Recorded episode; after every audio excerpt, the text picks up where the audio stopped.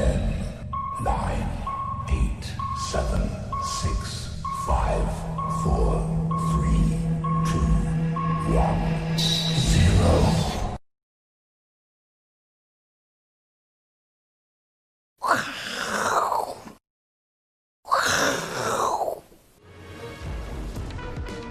欢迎收看，我是金钱爆，带您了解金钱背后的故事。我是大 K 曾焕文。首先欢迎现场两位非常重要的嘉宾哦，因为呢，我跟这两位来宾呢都有这个赌局在身啊。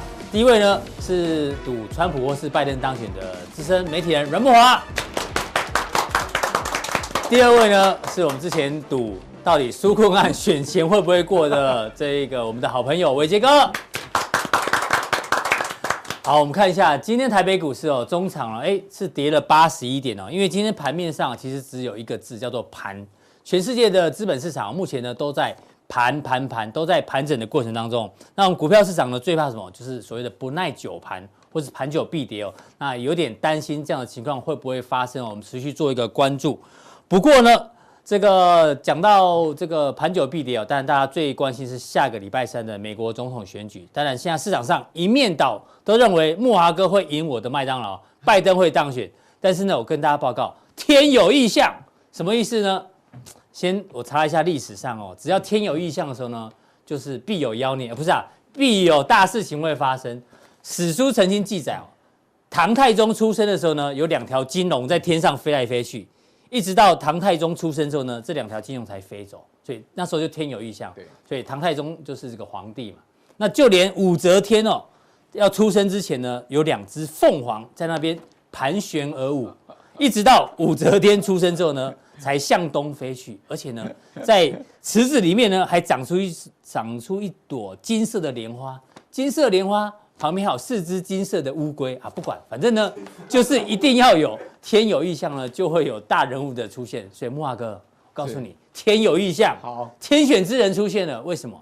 因为呢，十月二十号，《华尔街日报》的这个名嘴投诉说，如果川普要当选，不可能，除非被雷击两次，这几率有，我们小编算了一下，是亿万分之十二，太难太难。就没想到十二天之呃两天之后呢？川普在芝加哥的大楼瞬间被雷击三次，没有听错，就是三次。所以呢，哎呦，马上应验了。木华哥，天有异象，搞不好这个川普会当选。但是川普会不会当选呢？还有，如果万一川普当选之后，全球资本市场变化如何呢？待会我们在后面呢会跟伟杰哥做一个讨论。对。不过回到这个昨天的美股，我们来聊一下最近的情况哦。我们说大家都在刷存在感。奥巴马最近一直很认真帮拜登这个这个辅选嘛，对，拜登是他的好朋友嘛，他一直说这个川普都爱 都爱这个每天说谎，对，所以我觉得奥巴马其实政治人物都在干嘛？刷存在感。好，我当初其实做得很好，这个刷存在感。那裴洛西呢？因为这个纾困案，这我可能会输给伟杰了哈，这个纾困案可能已经是不会过了。川普也这样讲，确定不会过了，对啊，纾困案来来回回，我觉得都是卡在裴洛西，所以我觉得裴洛西哦也是在刷存在感，就我很重要。那甚至连哦，骇客也要刷存在感，因为最新消息哦，这个是川普的竞选网站呢，早上的时候呢还被骇客入侵。嗯，对，大家都在刷存在感。不过政治人物刷存在感，我们觉得很正常嘛。就像我们抗议美猪要抬抬一只那个保利龙珠进去立法院一样，这很正常。但是呢，如果连这个投资大师或是这个大学教授都在刷存在感，就很怪哦。我们来看一下。为什么我们说莫比尔斯跟这个诺贝尔经济学奖得主席勒在刷存在感？第一个，我们先看莫比尔斯怎么讲。他说，标普呢，如果你相信技术分析的话呢，这就是个 M 头，这个叫做他的预测啊。慕驊哥，这我们小编就会，然后 M 头，这这很明显嘛，对不对？连这个都要莫比尔斯来讲。那席勒是说，根据他的崩盘信心指数跟估值信心指数结论，他就认为高风险时。高风险时刻来临，那为什么这时候要刷存在感？其实很简单，大家想看哦，下个礼拜这个投票一结束之后，假设没有难产，大行情即将出现，对，行情一出现，如果你没有在这个开票之前哦，就先预测行情会怎么走，大家会忘记你。我举一个最简单的例子，这个大家还记得末日博士吧？莫哥，末日博士卢比尼，我告诉你，你下去问年轻人谁末日博士是谁，他告诉你是惊奇四超人里面的反派。真的很多人不知道末日博士是谁，所以末日博士我们知道是零八年预预测到金融海啸嘛，对，所以呢，他那当初因为海啸之前有讲话，所以大家才记得他。所以呢，本世纪最重要的选举就在下个礼拜，这些人一定要刷存在感讲话，准不准一回事啊。但是如果不讲话的话，一定会被其他人的评论给淹没。像木华哥，如果你这次也大胆预测的话。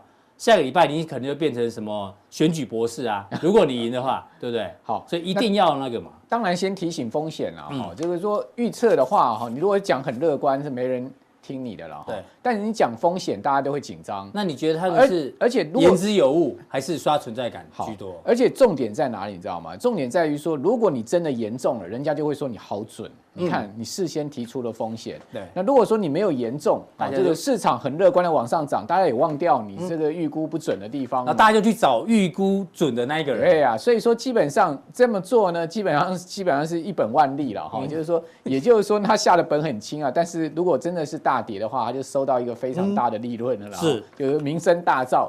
好，所以我们现在也预测一定会崩盘。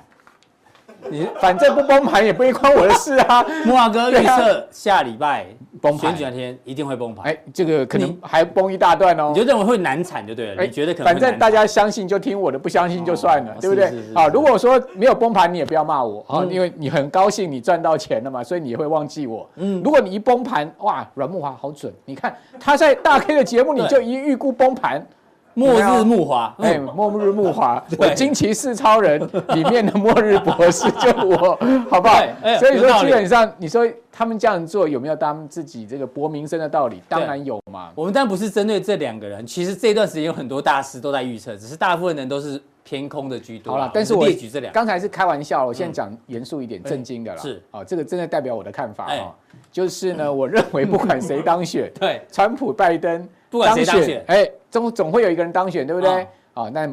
当选消息宣布之后，美股会先修正一段了。你觉得会先跌就对了。对，因为我是根据二零一二年跟二零一六年那两次先前的选举，嗯，美股呢都在选后稍微修正了一波，之后呢才往上拉了。先下后上。哎，先下后上，所以我估计呢，不管谁当选，那美股修正的几率是比较高的。嗯哼。哦，所以说你可以看到，其实最近美股已经开始在修正了嘛。对。哦，台股也开始在修正。哦，最主要就是反映这种市场的预期跟情绪了哈。木华哥已经先预测下礼拜的行情了哈。哎，对，好，那至于说。该怎么做？等一下我们加强定告诉大家。好，好，那先讲说，呃，今天最大的消息嘛，哈，就是造成了这个呃赛灵斯股价大涨一成啊。最主要的消息呢，就是超微确定以三百五十亿美金来全股份的收购赛灵斯，而且这个如果换算三百五十亿美金的话，收购价是高达一百四十块美金啊。嗯哼，好，所以以赛灵斯昨天收盘来讲，还有的涨了。对，好，所以说呢，这个消息到底我们要怎么去看哈？因为先前你还记得吗？哦，其实是呃，在赛超微之前，辉达不是就已经宣布四百亿美金收购安安摩吗？好，那为什么两个晶片巨擘呢，都先后的宣布啊，要做大动作的收购？哈，其实跟整个我认为现在目前呢，半导体市场的一个这个未来的发展是有密切的关系的哈。好，那我们首先来看到，呃，大家都知道未来这个半导体市场啊，我们在。呃，整个科技运用上面最主要是资料中心。资料中心。好，这个这两天不是有个大新闻吗？这个微软，微软啊也来台湾设立资料中心。虽然说呢，微软已经在全世界设立了六十几个资料中心了，来台湾设立并不稀奇。但你也发现，哎，继谷歌之后，微软也要来。那现在现在市场也盛传，亚马逊非常也有可能会来。好，所以说呢，这个如果说这个亚马逊也来的话，那全世界三大资料中心的巨擘就到齐了嘛，对不对？好，所以你的可见就是说，资料中心、边缘运算，好，这些都是未来啊这个很重要的这个产业发展的方向。嗯，那当然大家都知道，资料中心里面最重要的伺服器嘛。对，好，那伺服器的这个商机，各位可以看到，二零一九年嗯稍微弱一点，今年是出现了两位数的增长。是，好，那当然增长现在目前我们看到它稍微有一些势头上的减缓。嗯，好，因为最近这个呃 Intel 的财报也好啦，好，我们可以看到很多消息面都告诉你，哎，资料中心似乎的增长。这个力道已经不够。对，确实最近有一些伺服器相关个股在台北股的时候，确实这个都涨不动，还压力比较大。对，这个其实可以预期哈，因为事实上，这个你说像。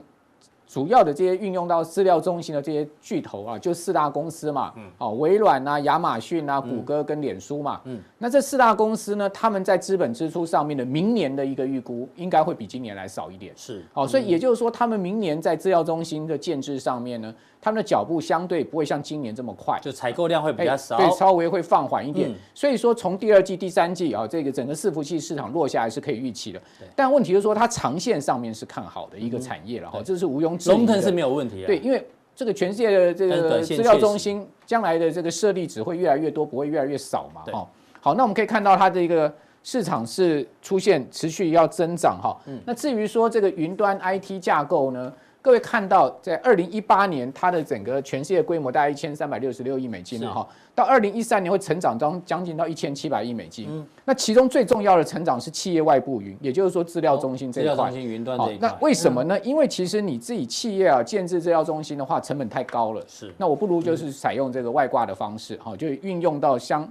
我们刚刚讲的这个三大这个巨擘哈，他们的资料中心，其实就像我们节目一样啊。我们节目的录完之后，我们都放哪里？放在 YouTube。对，我们不可能去买一大堆伺服伺服器，然后我们自己架网站。没错啊，就是云端的部分嘛。好，所以说这个契约外部云啊，也就是说，你看亚马逊啊、微软啊，哈，他们积极的在这个全球建置资料中心，最主要就瞄准这一块的市场。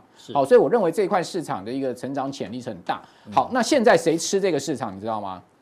通吃伺服器晶片就一家，嗯，叫英特尔。英特尔，啊，因为全世界百分之九十的伺服器晶片是被英特尔吃下来。没错。好，那英特尔在这一方面来讲还是一个巨波，虽然说它今年是非常衰了，哈。那看起来这个英特尔未来危危岌岌可危啊。是。但你不可否认的，英特尔在这个伺服器晶片上面还是老大。对。好，那问题是这块市场这么大，请问你，如果你今天是。辉达，你今天是超维，你要不要去抢？当然要抢啊！尤其趁它这么弱的时候，对不对？尤其你可以看到，那当然，这个超微也看到了这一步嘛。对，所以说他一定要这个不惜巨资啊，花重本啊，用这么大的一个重本啊，去把这个呃赛灵斯给吃下来。原因就在这个地方哦，那就是说基基本上这是整个来龙去脉。对，就是要瞄准这个市场哈。好，那当然这个。我们都知道说，在 GPU 的老大是谁嘛？就是辉达嘛，对不对？啊，但是辉达没有 CPU，啊，辉达它进进不了 GPU，对，它进不了手机晶片这一块市场。那大家都知道，安摩它其实通吃手机晶片，甚至安摩这几年呢，不但在手机晶片上工程这个是老大哥，它也进入到伺服器，嗯，哦，它也进入到这个呃所谓更多的这个所谓的 CPU 的运算方面，哦，所以说在这块市场上面。当然，这个黄仁辉也不是省油的灯啊。嗯、他知道，他知道说，如果他能把按摩吃下来的话，哇，那就是什么？CPU 加 GPU 加上 NPU，嗯，啊，就是我们一般讲的类神经网络的运算晶片。好、哦，所以说这样的一个呃结合之下呢，哇，那这个回答未来就是不可限量，很多故事可以想象。对，嗯、所以说在这样的一个架构下面，我告诉各位。最衰的、最可怜的人就是 Intel 哦，所以为什么 Intel 今年一直压连续两次的股价崩跌？对啊，然后呢，这些公司呢，股价都大涨几倍了哈。那我基本上他们也是运运用他们股价大涨的优势去吃这些公，是他们的这个。对，因为股价大涨的话，代表你手上的资金比较多。所以说股价大涨对他们来讲是一个非常有利的这个去诟病的一个基础。对，嗯，好，那我们来看到这个赛灵思。哦，那昨天是涨八趴多，但是它昨天最高有到过一百三哦，哦收一百二十四，有点这个收黑 K 棒哈，是，但它已经连续两次跳空大涨，这两次都是因为传出来哦这个诟病的消息，好，那那个 AMD 股价稍微弱一点，但是基本上。呃，其实你如果看 CNBC 的话，他们是认为 AMD 未来长线是一个非常好的一个。他说做这件事情是对的，但是只是想说会不会花太多钱，所以影响它的股价稍微拉拉。AMD 出来的财报也非常的优异嘛，哈，你也可以看到最新的财报数字。是。那辉达的股价呢，最近也稍微修正，但是你会发现它，哎，它其实还是在一个所谓历史高点的一个横盘的一个格局，它并没有出现一个空头的走势，哈，那显示辉达这家公司的这个股价的一个多头态势。哦，还是非常强劲。对，那反倒就是说呢，这个 Intel 的股价今年十六趴的大跌，十趴的大跌。哦，那 Intel 的这个股价的疲弱，那 Intel 也感觉到芒刺在背，就是说它的追兵啊，哈，他的对手啊，来势汹汹啊。那如果你是这个 Bob 的话，就是 Intel CEO 的话，你会怎么做？你一定要全力巩固你的自己的地盘嘛。他现在一直在流失当中，对啊，所以一直在流血中。一定要加强研发，巩固自己的地盘，把你的这个。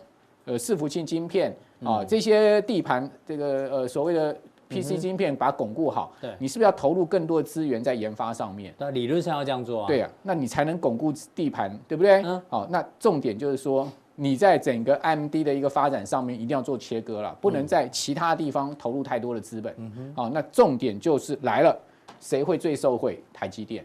所以明年第一季 Intel 的转单，我确认它一定会下给台积电，因为它也没选择了。前两天的新闻，呃，应该上礼拜的新闻来说，他们要多想一想，不可能想了。你觉得一定会一定来的啦？他已经没有选择了。他如果还把他的这个发展这个，你要他专心就专心做好一件事情。他如果再把他的发展兵分多路，还还要去放在这个所谓的晶圆代工上面，你觉得他拼得过 AMD 跟辉达吗？那 AMD 跟辉达怎么样干掉 Intel 了？这不是靠台积电吗？所以说。我认为 Intel 没选择了，对，他也只能跟台积电合作，啊，然后呢，专心去对付他现在真正的大敌哦，就是这个辉达跟 AMD 了。是哦，所以说各位注意台积电拉回啊，我认为它还是一个非常好可以做中长期投资的标的。对，因为台股能够最抗跌的原因，就是因为幸好台积电还没有还没有出事情。没错，对啊，还台积电要出事的几率不大。对啊，顶多做波段回档，要真正走空，我认为几率不大了。是，待会木华哥呢？会在加强令跟大家讲，如果呢他有这个指数有压力的话呢，有哪一些的避险策略呢？尤其在选前就要先做好，让大家做参考。好，我们刚刚前面聊到这个天有异象哦，可能会有大事情发生。我们提到包括唐太宗还有武则天呢出生的时候呢都天有异象，所以呢现在要跟伟杰来正式讨论，到底川普有没有可能当选哦？当然，我们先从美股最近的表现。因为美股最近表现其实确实是比较弱一点点，没错，月季线已经两天都失守。对，那现在呢，市场上有一有一派说法说，这个是民主党的阳谋，也是阴谋啊。嗯，因为川普呢，他是个商人，大家知道他最在乎的就是经济牌，没错，也那也很在乎股市。那最好呢，在投票之前啊，这个民主党呢，把股市压得低一点点，让这个川普呢颜面无光。哎呦。这个好像有点道理哦，所以最近股市压力比较大，这是第一个。第二个呢，因为确实哦，因为川普呢经济的这一个牌里面啊，只剩股市在撑而已。包括我们昨天跟大家讲的，美国的 GDP 呢，这个第一季是负的，第二季也是负的，第三季呢虽然季增率会反弹，嗯，但是呢全年还是负的。所以呢，原本如果没有新冠疫情的话呢，搞不好经济成长率都是正的。没错，这就是川普原本要连任最好的这一个。这个路径图，但是呢，现在被破坏了。那这个昨天也提到，标普五百的这个 EPS 成长率呢，一样连三季都是负的。如果没有新冠疫情，我相信都会是正的。好，这个经济牌这个已经失效了。那另外呢，这个昨天也提到，全美失业人口目前呢还有一千两百六十一万人。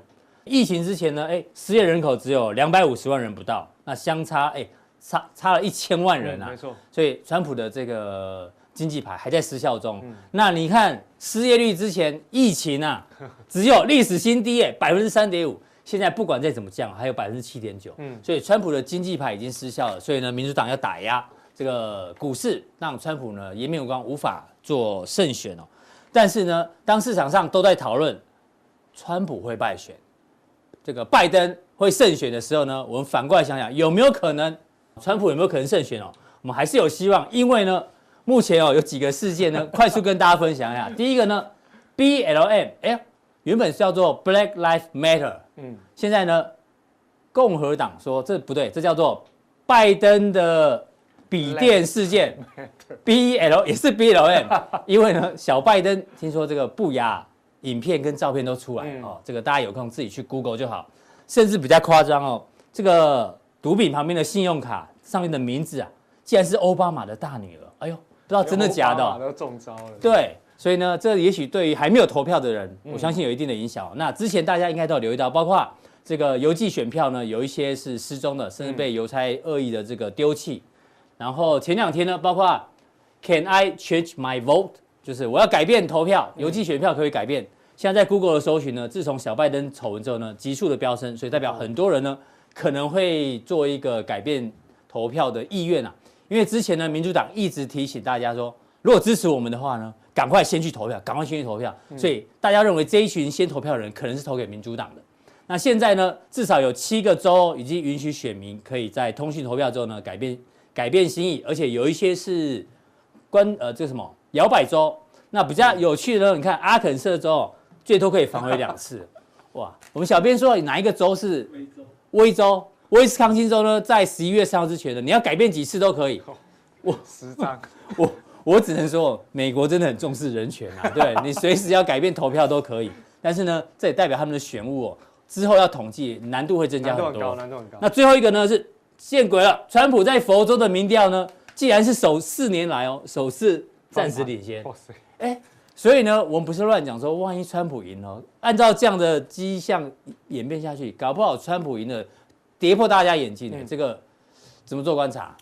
我想其实哦，在之前我们都一直在讨论这个美国总统大选的结果。那不管是从美国银行的经纪人的调查，那这些经纪人调查呢，百分之七十乐观的期待这个争议选举会出现。嗯，好，那争议选举出现，他们说，哎，这个美国股市就重挫嘛，就大跌，然后跌破前波低点之后，就是一个非常好的布局点。是，好，这是他们普遍的认为。那在上个礼拜的统计出来呢，哎，又去做了一次调查，而会发现说。哎，现在的所有的华尔街的操盘人认为，明年美国股市是最有机会的。哦，那有百分之四十四的操盘手呢认为说，哎，美国股市现在是高估；有百分之五十的操盘手认为，他们现在的美国股价是合理的。换言之，哈，你去对照我们上个礼拜讲这个百分之七十的这个基金经理人希望它跌这件事情。现在的股价不是高估就是合理，那你怎么进场？很难做嘛。对。那所以如果股市没有波动，嗯。我就没有没有机会进场布局啊，对，所以这时候呢，再配合上了这一些哦，这个拜登杭呃的儿子哈杭特的一些相关的一个利空啊，嗯，然后呢，其实这个哈很容易造假啦，哦，这个很容易造假。另外还有一个就是说，如果它是真的，也其来有之。大家要记得，嗯，美国的邮政邮政总局的那个负责人是川普好朋友，嗯。然后呢，他一上任之后呢，就把这个美国邮政的相关的预算给他抖起来。对，哎，那又不许邮差加班，那我现在这么多选票要寄送，我如果寄不完，寄不完了，还丢掉了，就是变这样子。美国很多的选民其实对于美国的邮政是没有信心的，所以其实川普已经布局布很久了哈。这个邮政现在最重要的位置，邮政总局的这个局长，对不对？另外还有一个位置就是大大法官。现在目前的那个那个布雷特，对，哦，巴雷特应该是已经确定，确定应该会进去。那保守派变成六比三，占绝对多数。嗯，所以从邮寄选票这件事情，一路到大法官要解释，如果争议选举出现，对，川普都占了上风。所以万一总统难产的话，他应该就准备要布这个局啊，让他难产，把他所有的后路都想好了。好，那现在看到这个民调又翻盘，然后呢？好，可以让人家改了又改，改了又改，改了又改，改了这么多次，好的这个状况，好都产生了，对，所以其实这一次的美国总统大选真的是比 Netflix 拍的一些影集还好看，嗯，好，比那个纸牌屋还好看，真的，我相信未来一定会拍了。对，那所以呢，其实我们就从几个面向来看，哈，那我们这一次要讨论的就是说，昨天的美国股市，大家可以看得出来，结构上面很明显，科技全值股还是相对比较强。其他的四百九十五档的标普五百成分股都相对表现是偏弱势。嗯，那为什么会变这样？礼拜一。大家还记得哦，礼拜一的美国股市下跌，其实是从欧洲的疫情扩大，是影响到投资人的信心，然后欧股重挫之后，晚几个小时开盘的美股一开盘就重挫，也是受到疫情的影响。所以，我们先来看疫情，等一下我们来看选情。好，先看疫情。那疫情的部分呢，我们先看全球的统计。啊，绿色这条线就是这个感染人数，感染人数，黄色的呢是死亡人数，好，都是一样的哈。那你看到全球的这个。感染人数其实也是一样，出现了快速度的增加。真的，最近进入这个冬天之后，就是天气变冷之后，确实飙升的非常快，基本上就喷出嘛。嗯，那喷出。对，另外呢，希望它不要再喷了。对，另外美国的部分呢，哎，又快过前高。啊，我们记得我们之前用技术分析来分析这一段，嗯，这一段等于这一段嘛。对，过前高之后，你就可以计算涨幅满足。然后这一段，对对对对，又准备要过了，对不对？还是希望不要。对，所以希望是假突破。对，不过现在美国有一个好，呃，有一个比较属于偏。好处啊、呃，比较好的地方就是说，当它的感染人数要增加的时候，它的死亡人数增加的速度相对比较慢一点点。是。那不过如果说真的感染人数一直不断的攀升哦，相信这个死亡人数在后续的状况，现在天气越来越冷哦，是。可能这个死亡人数也会快速度的在增加。另外，其他的非美非美国地区的部分，你看到这个地方基本上是一个井喷，感染人数是一个井喷的概念。那当然。在死亡人数也会慢慢的被带动，反而在南美的疫情是有一些控制。那不过这是跟季节影响嘛？现在我们进入到秋冬的季节，他们进入到反过来越来越热，春夏嘛，对不对？嗯、然后所以越来越热，所以他们的疫情稍微有一点点延缓的现象。嗯、那另外我们特别把美国跟欧洲区抓出来比较，嗯、你看到其实这一次的疫情的大大爆发是从欧洲区来，你看它这一个斜率是直接用，好有没有垂直起跳的？对啊，垂直起跳的方式。这一次大家在聊说，为什么欧洲之前控制的很好？对，然后是美国控制不好，对，就像反过来，怎么欧洲突然整个失控啊？对，完全失控，啊、看起来好像真的欧洲哈，反而对于天气的变化、嗯、疫情好像越比较敏感哈，变成是这样子的状态。那另外呢，就是说在美国跟欧洲区的这个死亡人数的部分也是一样，欧、嗯、洲区呢、嗯、也是快速度的增加。所以为什么在礼拜一的时候是由欧洲区的？欧洲的这个股市开始出现大跌，延呃延宕到这个美国的一个开盘。嗯、那我们特别来看一下欧洲的几个重要的国家，包含像是红色的是法国，法国哦、那深黑色的是英国，浅蓝色这个西班牙，然后意大利跟德国。嗯、哦，其实你看到从十月份过后，他们的这个感染人数基本上都是垂直往上喷出的。嗯、哼哦，那这个增加人数之快哦，其实跟呃天气是有非常大的关系，嗯、因为。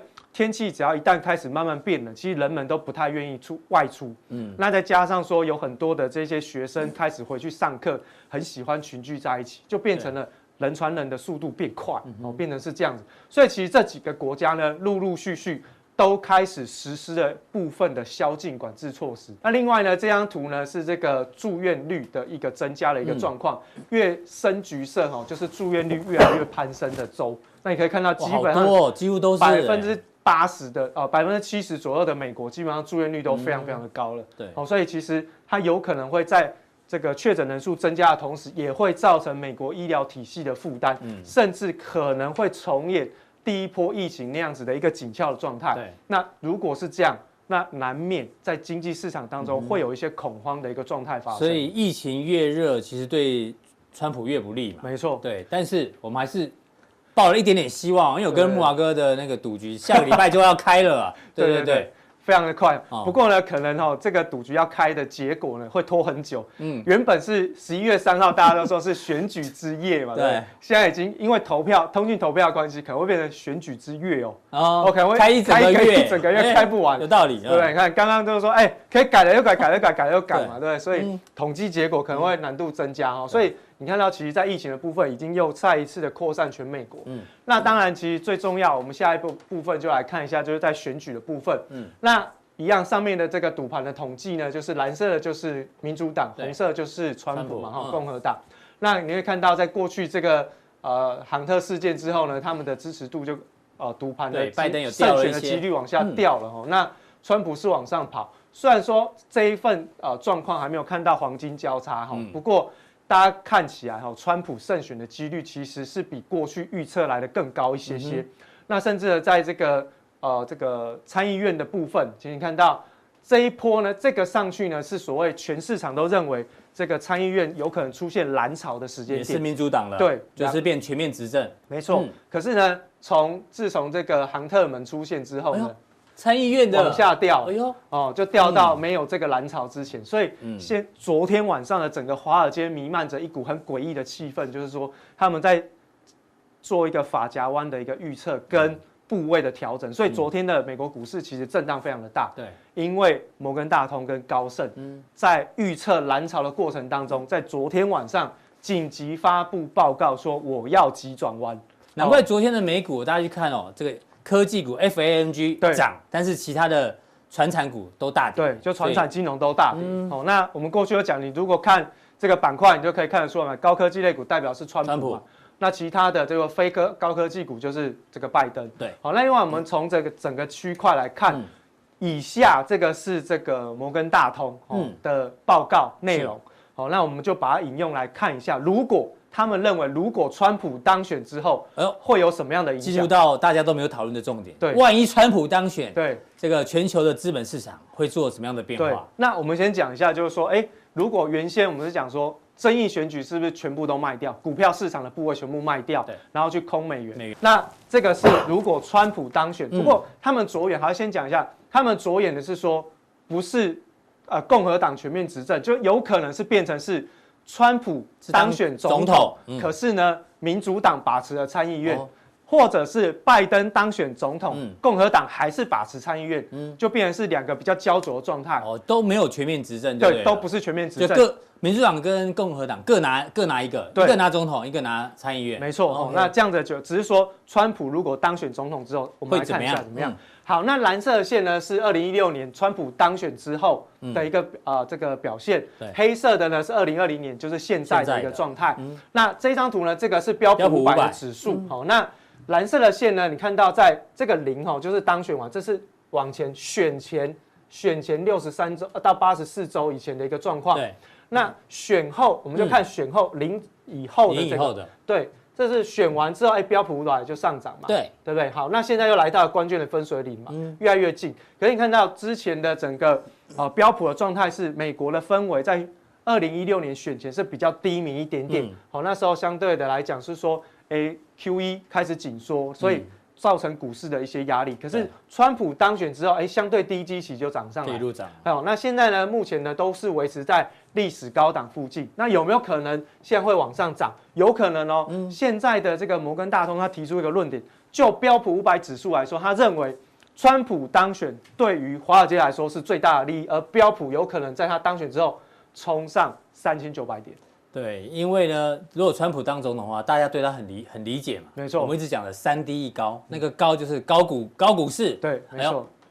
所以小摩认为，如果川普当选，股市选后继续涨。没错，这个是股市的部分。这个股市啊，那这个就是非美国地区的股市。非美国地区。那如果去相较相较一下，就二零一六年，其实川普选完之后，其他的非美国股市的地方是往下掉，反而会跌。哎，那现在又来到了一个关键的交叉点。那过去一样是。美股跟全球的股市它是有联动性，所以你看到在蓝色这条线的时候，跟刚刚的标普五百其实区域是一样的。对，不一样的地方就在于川普当选之后，他 Make America Great Again，嗯，所以就涨了美国股市。但其他的遭殃一开始割了其他市场的韭菜。对，所以呢，在黑色的部分，他认为就是说，在接下来。整个川普当选之后，其他的非美地区的股市一样也是会走这一段，所以选后行情会复，美股会涨，对，其他股市要小心。对，好，所以这个是比较强的地方。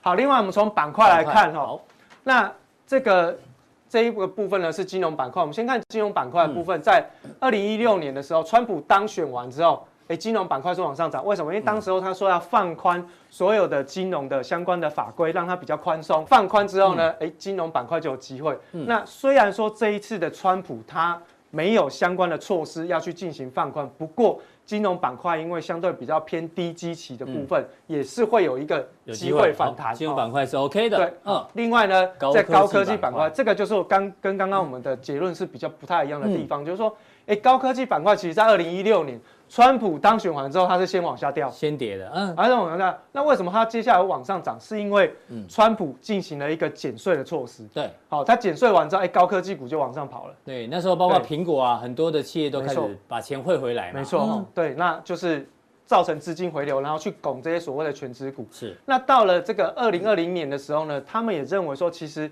就高科技板块的部分，面对几个。高科技全职股的反垄断诉讼，哎，各位要记得，反垄断诉讼虽然说民主党政府是比较容易进行这样的一个措施，但是司法部去告呢，这个时候还是川普在执政，嗯，所以。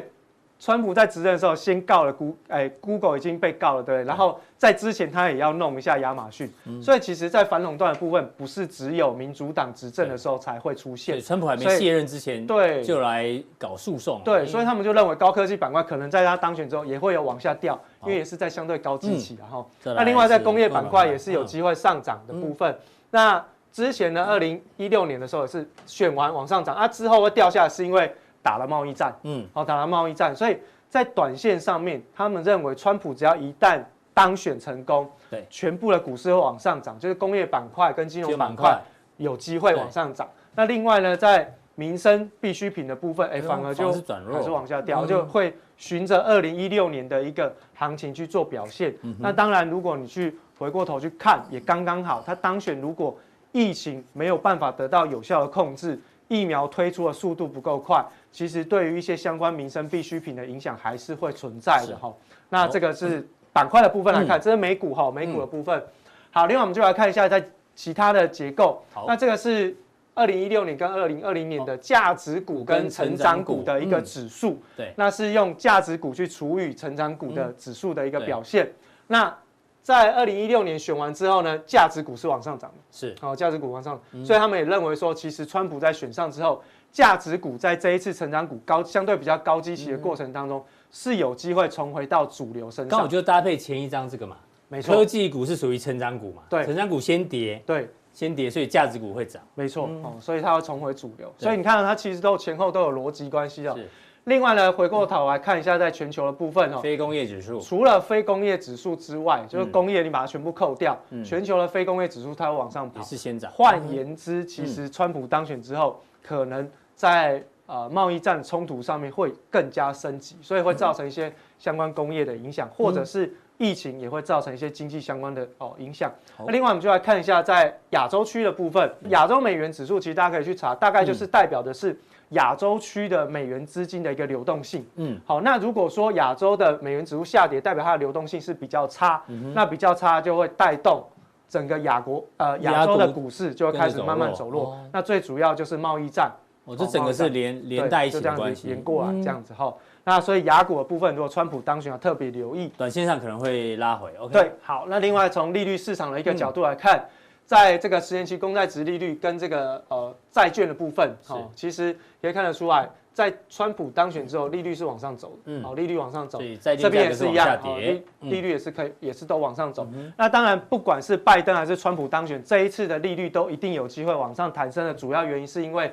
通货膨胀来了，对，好，通货膨胀会带动利率往上走升，因为通货膨胀来，它会造成市场上的投资人去卖债券，那卖债券，那价格跌，利率就涨，哦，就是这样子的一个关联性，所以利率市场不管是谁当选，都是有机会持续的上涨。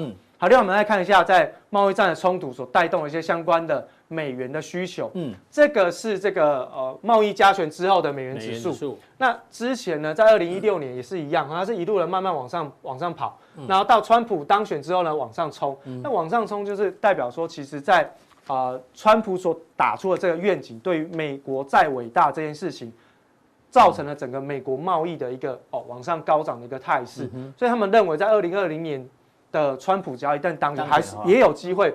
复制这一段走势，哦，有机会复制这段走势。嗯、另外呢，就是在欧元对美元的，呃，就是我们现在看了美元指数。那美元指数这是欧元除以美元，美元所以它往下走是欧元贬值哦。嗯，好，欧元贬值。所以你看到，当川普当选之后，欧元就会贬值。好，有没有蓝色这个欧元贬值？所以简单来讲，就是川普当选之后。美元可能短期之内会走会走强，往往上走，对，会升值。那因为贸易战冲突，它带动美元的这个避险需求也好，或是相关的一些交易需求，其实会推升美元指数往上爬，哦往上走。好，那另外呢，我们再来看一下其他的一些相关的商品，黄金跟白呃黄金跟铜，它也帮我们这个也一起做了一下。好，那黄金的部分是因为利率的上涨，你看到在二零一六年川普当选之后，其实黄金有一段价格是下跌的。好，它是下跌，当选之后它是下跌，价格下跌，所以他认为现在因为在整个利率的水准上面是有机会往上持续的反弹，所以对于黄金的价格来说，它可能是一个比较大的影响。那也符合我们之前的看法，就是说黄金长期还是看多，因为美元的哦币值的影响的关系，所以它是长期看多，但是它可能短期受受到利率跟美元指数升值的影响，它会往下掉一点。好，另外下面这个是铜啊，铜代表的就是一些相关基础建设。嗯，那上一回呢？这个川普当选之后呢，铜价大涨，大涨。好，铜价大涨，因为他涨，他推出一兆元的基础建设嘛。对。好，那这一次的基础建设是反映在拜登身上，因为它的金额更多，对，更大。好，所以这一次它的整个基础建设预期是反映在拜登，所以如果是川普当选，铜反而不太会涨。哦。啊，这就不太一样的地方，哦，就不太一样的地方。好，这个是谁拿谁先提出来比较新鲜？就是反映在谁身上？那川普已经不是新鲜事，所以不会反映在他身上。好，所以其实从这几个角度去看哦，我们就会发现到，其实跟我们之前讲到的一些相关的策略是出现了一些比较明显的改变。不过不会改变的还是不会改变，比如说利率啦、通货膨胀啊，或者是黄金的走势，其实是不会太大的改变，因为通货膨胀的关系。所以其实在整个策略上面，尤其是个股或者是在债券市场。会出现比较明显的变化，嗯、但是呢，在其他的这个个股的部分，大家就要特别留意一下，选后整个布局是会出现重新大洗牌、大调整的一个风险。好，非常谢谢这个伟杰哦，今天非常认真哦，领先帮大家分析哦，小摩这份报告，万一川普当选之后呢，不管是美国股市，还有汇率啊，还有各个板块，甚至黄金啊、铜的一些走势，做一些兵推，让大家做参考。那我们今天的普通地到这边，大家记得按赞、订阅、加分享。到底更重要的加强地，马上为您送上。